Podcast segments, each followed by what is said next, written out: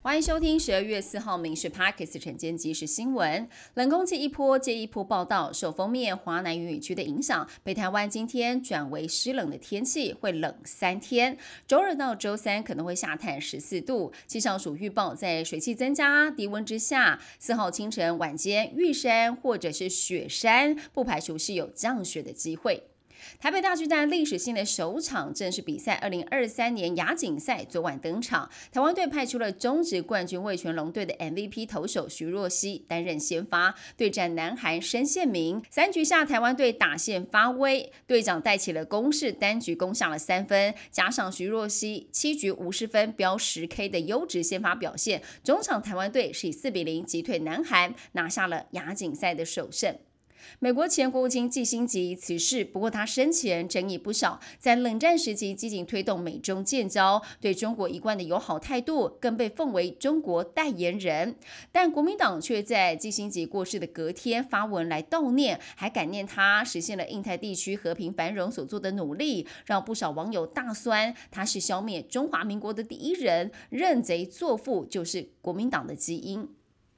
哈马斯十一月对以色列发动了攻击，有一部分行动就是攻击几个集体社区，其中位在南部靠近加萨的一个社区，社区内的农场多达二十三名外籍义工被屠杀，这引发了大约有一万名的义工大外逃，也造成了大缺工，农民担忧未来生产的问题。中国爆发了多种呼吸道疾病，北京当局宣称疫情来自肺炎梅将军，还有已经知道的五肺病毒病原体等等。但实际的状况太严重了，不但传出部分地区健康码系统疑似重启，浙江的义乌政府网之前还公告要民众维持十天以上的存粮。虽然事发之后又赶紧撤文，但引发了外界的联想。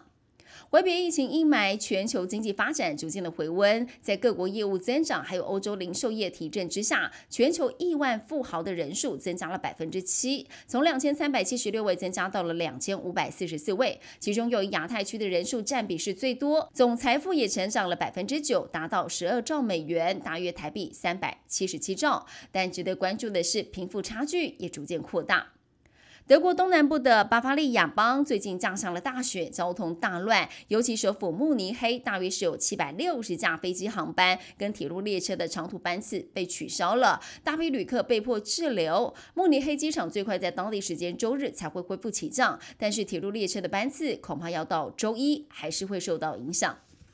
研究发现，乳癌有年轻化的趋势。台大医院研究指出，用在防水衣、还有食品包装材料以及炊具铁氟龙涂层，都是乳癌发生的风险因子。家中最常使用的不粘锅，若是使用了铁氟龙的涂层，结构遭破坏，也会释出 PFCs。台湾年轻乳癌患者急速增加，跟雌激素铺路密切相关，包括了环境、基因多重因素交互作用，所以建议多运动，避免摄入过多的脂肪跟热量，远离环境荷尔蒙。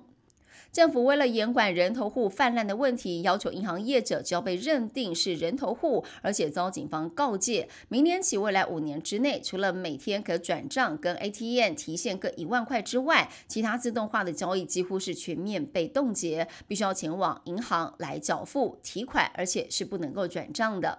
距离明年选举只剩四十天，中国以各种方式不断介入台湾的选举。议员爆料，中国透过里长纠团到中国接受招待旅游，六天五夜才一万到一万七千块钱。台北市总共四百五十六位里长，一年来将近了三成一百多位里长邀约了李明到中国接受落地招待，甚至跟中国人大的常委来接触。检调单位已经传唤部分里长来进行说明。以上新闻由民事新闻部制作，感谢您收听。更多新闻内容锁定下午五点半《民事 Park 晚间即时新闻》。